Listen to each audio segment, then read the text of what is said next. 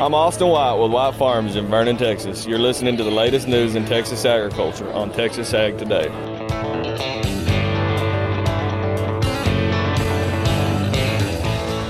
Welcome to Texas Ag Today, a daily look at the latest news in Texas agriculture. Texas Ag Today is produced by the Texas Farm Bureau Radio Network, with the largest farm news team in the Lone Star State. Now, here's the host of Texas Ag Today, Carey Martin. Hello, Texas. It is time to get rolling with another edition of Texas Ag Today. So jump on in with me, buckle up. We're going to take a ride around the Lone Star State as we cover the most important industry in this greatest state on the planet, Texas agriculture. In the news today, the cow calf sector of the beef industry has been struggling over the past couple of years, but better times are on the way. That was the news from Randy Blach of CattleFax at the recent Texas and Southwestern Cattle Raisers Convention in Fort Worth. We caught up with Blach and he told us what he thinks is going to happen for cow calf producers over the next couple of years and it's some good news you'll like to hear. We'll have that story coming up to kick off today's show. My name is Carey Martin. I'm your host, along with the largest and most experienced farm news team in the Lone Star State. And we're all standing by to bring you the latest news in Texas agriculture, from the piney woods of East Texas to the rocky ranges of the Trans Pecos, and from the Panhandle down to the Rio Grande Valley. It looks like the future of hemp in the Texas High Plains will primarily involve growing it for fiber but questions remain about what the market will provide farmers. I'm James Hunt, and I'll have that story on Texas Ag today. Weed management for better season long success in crop fields includes four key elements. I'm Tom Nicoletti, and I'll reveal those elements in my story on Texas Ag today. As temperatures begin to rise, it is time to start thinking about the coming hay season. We will discuss things to check on before you make your first bale. I'm Dr. Vanessa Olson from Overton. We'll have those stories plus Texas wildlife news and a complete look at the markets all coming up. Higher calf prices are ahead, and that should mean sustained profitability is in the future for the cow calf sector of the beef business. That was the word from Randy Blach, CEO of CattleFax, at the recent Texas and Southwestern Cattle Raisers Convention in Fort Worth. I see more profitability for the cow calf producers from 2022 to 2025. Again, uh, we should have a, a prolonged increase in prices. We'll see prices move in here from they've been trading in here closer to two dollars in here on a five five and a half weight calf, depending on the region of the country. A U.S. average that's about where we're trading today, and I would see those prices pushing up here uh, into the 230s, 240s, and even closer to 250 in here over the next two to three years. So, yes, a, a nice, well needed improvement. Blach also expects both fed cattle and feeder cattle prices to move higher over the next couple of years. Higher commodity prices are nice to have, but the increase in input costs and the drought are causing many Texas farmers to tighten their belts as the 2022 crop season gets underway. Russell Boening is president of the Texas Farm Bureau and he farms just south of San Antonio. He says he's hearing that story from farmers all over Texas. Oh, yeah, there's no doubt about it. I mean, we're hearing that from producers all across the state. Uh, people are cutting back, whether it's it's it's cultivated crops, whether it's hay crops. Uh, people are cutting back on fertilizer, and for two reasons: uh, the cost mm-hmm. and and the weather. I mean, really, it's a it is a double edged sword uh, to use the old cliche right now. Uh, so yeah, folks are cutting back. I mean, we didn't we had some fertilizer put out on our dry land, but really very little, and uh, we didn't put put any out at planting on our dry land crop. Boening says the high cost of inputs has put a damper on everything this year. We have spent a lot of money fighting fever ticks here in Texas, but it seems we're losing the fight as the ticks become resistant to pesticides and quarantine zones are expanding instead of shrinking. A couple of researchers at Texas A&M are getting a million dollar boost in their funding to find new ways to fight fever ticks. Dr. Philip Kaufman, head of the entomology department at Texas A&M, says the Texas cattle industry urgently needs new technologies to combat these ticks and the grant funded research at AgriLife Research responds to the needs of the industry. There are a lot of questions about the future of hemp on the Texas High Plains. James Hunt visits with the state's hemp specialist about the future of the industry. As we've talked about before, the notion of getting rich by growing hemp for CBD fizzled a long time ago when supply overwhelmed demand. These days, Texas A&M AgriLife hemp specialist Calvin Trostle says farmers who are continuing to give hemp a try have largely turned their attention to growing hemp for fiber. But even as announcements are made about plans to open production plants in our state, Dr. Trostle says questions about market potential remain. The thing that we do not know yet is what price are they going to be able to offer farmers. We do not know yet for sure what price are farmers going to require in order to make this a viable farming endeavor. At the present time, there is actually one plant buying hemp in our area, the Delta Ag plant in Slaton, which has already established working relationships with a small group of producers. Now, if that note intrigues any would be hemp farmers, Dr. Trostle has this advice. First of all, it doesn't matter what kind of hemp you grow in Texas, you need to have a buyer lined up, you need to have a contract.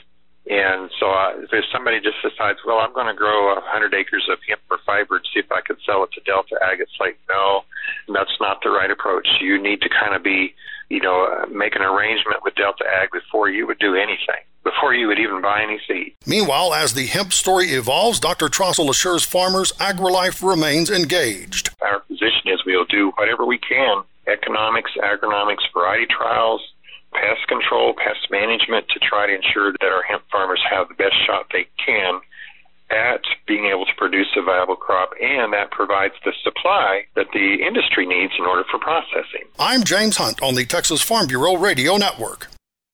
Weed management will be a challenge this year with short supplies of herbicides and rising costs. Tom Nicoletti takes a closer look. South Texas technical agronomist Scott Stanislav with Bayer joins me again on today's program to talk more about crop planting time agronomics. Now, for those farmers who have uh, yet to plant their crops, mainly out in West Texas, up in the Panhandle, and maybe still some in Central and South Texas uh, finishing up, uh, having a, a weed management program focused on early season to mid season weed control uh, certainly important to try to get a, a uh, good, clean crop going. Absolutely, and and really, you know, starting clean, staying clean from a from a weed management standpoint is is of utmost importance to have a successful crop at the end of the year to harvest. And as we look at that, and as we think about that, especially in the situation we're in across the state under drought conditions, that can be difficult in managing some weeds in, in, those types of situations. But the cornerstones of any herbicide program really are kind of these four elements: the the start clean piece that we talked about. You know, obviously either through tillage or some sort of burn down, overlapping residuals. Of course, with some of our more common herbicides being hard to get with some of the supply chain issues that, that have obviously been going on over the past couple of years. I think we're having to look back to some products that may not have been used in a very long time. And so kind of having to go back in the playbook a little bit to, to some of those older products and, and using more residuals to, to hopefully gain that successful weed control that we want. So that also brings in basically our, our, multiple modes of action to where we have, have multiple modes of actions across that field as well. How we can help a grower make the most on the acre with the situation that we're in. And that's kind of what we're here for, myself as, as an agronomist or my counterparts across the state. That is Scott Stanislav, technical agronomist with Bayer Crop Science in Corpus Christi. I'm Tom Nicoletti with the Texas Farm Bureau Radio Network. Hay season is just around the corner. Forage specialist Dr. Vanessa Olson takes a look at a few things to check on before you start baling. Timing is everything when it comes to high quality hay production. A pre harvest inspection of your haymaking equipment can help make up valuable time and hopefully cut back on downtime later on. Here are some tips. Tip number one sharpen or replace dull, damaged blades, sickle sections, and cutting mechanisms.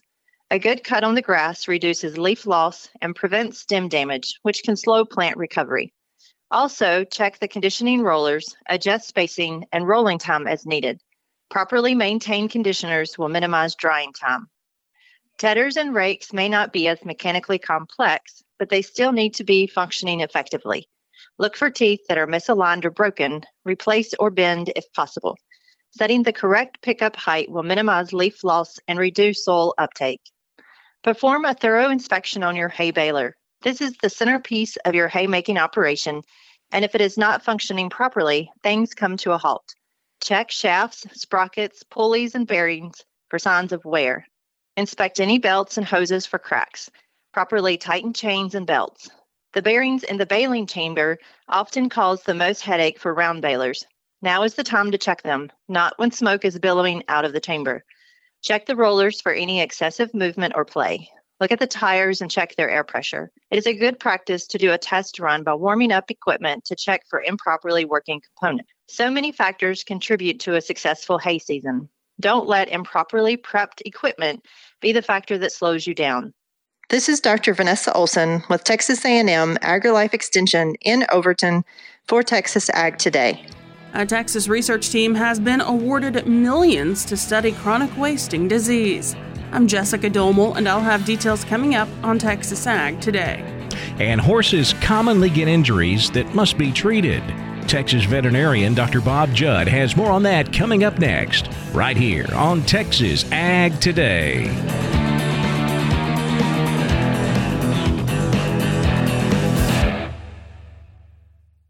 Wildfires swept across central and west Texas in March, burning over 86,000 acres. Fires devoured pastureland and farmland, as well as livestock, homes, barns, and equipment. The Texas Farm Bureau West Texas Wildfire Relief Fund is ready to help. Farmers and ranchers with unreimbursed agricultural losses are encouraged to apply for assistance. Monetary contributions to the fund are also being accepted. Go to texasfarmbureau.org to learn more. That's texasfarmbureau.org. We're keeping you informed on everything happening in Texas agriculture on Texas Ag Today. Horses commonly get injuries that you must treat. And Dr. Bob Judd says the dressing you use on an injury has an effect on healing. And there are hundreds of products in the feed stores and online that claim to almost magically heal all equine wounds. And although some may be helpful, many are detrimental to healing. Equine wounds are unique in that wounds on the lower legs must be treated differently than wounds located in other areas. Dr. Dean Hendrickson from Colorado State indicates in the horse publication that you can't just grab your favorite dressing and use it on every wound all the way through the healing process. Wounds change as time goes on and may require different dressing than was used originally. The first thing to determine by your vet is if the wound can be sutured. For this reason, never put anything other than a wrap on a fresh wound, as some medication on the wound can prevent suturing. Wounds can be necrotic and drain large amounts of material, and these wounds need to be debrided, which is removing the dead tissue either surgically or with a special type bandage, such as bandages containing gauze and saline or medical grade honey. Granulation tissue is needed in all wounds, but exuberant granulation tissue is called proud flesh and this is a major problem in equine lower leg wounds. Some products encourage granulation tissue and some reduce granulation tissue, and you have to use the correct product during the correct wound healing phase or the wound will not heal. Dr. Hendrickson indicates keeping wounds moist aids in healing, and keeping lower leg wounds wrapped usually aids in healing. The last stage is epithelialization, or getting the skin to grow across the wound, and the correct product must be used for this to occur. I'm veterinarian Dr. Bob Judd. This is the Texas Farm Bureau Radio Network. A Texas research team has been awarded millions to study chronic wasting disease. Jessica Domel tells more about it in today's Wildlife Report. A research team from the University of Texas Health Science Center in Houston has been awarded a $13 million grant from the National Institutes of Health to study chronic wasting disease. The research team is led by Dr. Claudio Soto, who has been studying CWD for more than a decade in order to better understand how prion diseases can potentially spread to humans. Dr. Soto said the problem is that even though the number of CWD cases is rising in the United States, we don't know if it can be transmitted to humans. He said researchers don't know whether the animal prions will produce a new human disease, and if so, how it will manifest. Prions are protein based infectious agents that are responsible for diseases like mad cow disease in cattle, scrapie in sheep, and CWD in deer, elk, and moose. The UT Health Science Center reports that all are fatal brain diseases with incubation periods that can last years or decades. That results in sponge like degeneration of the brains of infected animals. The Texas Animal Health Commission reports that infected animals shed prions through their saliva, urine, feces, or soft antler material into the environment around them. Those prions can then infect susceptible animals for years. Dr. Soto's team will investigate a number of things with the new round of NIH funding, including the generation, mutation, and evolution of CWD prion strains and the potential for interspecies transmission. According to the CDC, there's no evidence at this time that CWD poses a serious risk to humans, but as a precaution, they say meat from animals showing symptoms of the disease should not be consumed. For the Texas Farm Bureau Radio Network, I'm Jessica Domel. We saw mostly lower trade in the cattle complex on Friday. We finished lower on live cattle, mixed on the feeder cattle market. Plus, cotton and corn both seeing a mostly lower close as well. We'll check out all of the livestock, cotton, grain, energy, and financial markets coming up next. Keep it right here on Texas Ag Today.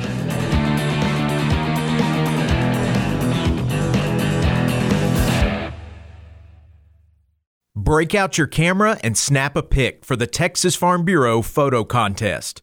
You or someone you know can share your best photo with the entire Lone Star State and maybe win some cash. Like $250 for first place, 200 for second place, and $100 for honorable mention.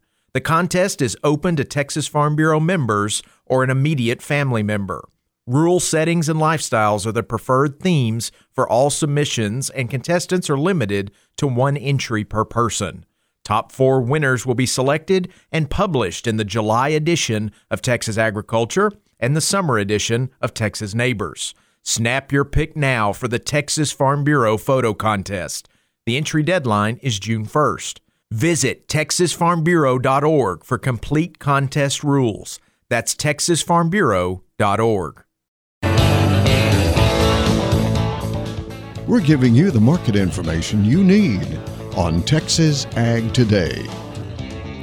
We had a very positive week for the cattle futures market. However, we did close on a down note on Friday after seeing very strong gains throughout the week. We were lower across the board on live cattle, mixed on the feeder cattle market. April live cattle dropped $1.65, 142.45. June down $1.47 at 138.42, while August feeder cattle were down $1.20 at 140.37. Feeder cattle market lower on the nearby contracts, higher on the deferreds. April feeder feeders down 50 cents, 157.95. The May down 97, 163.87.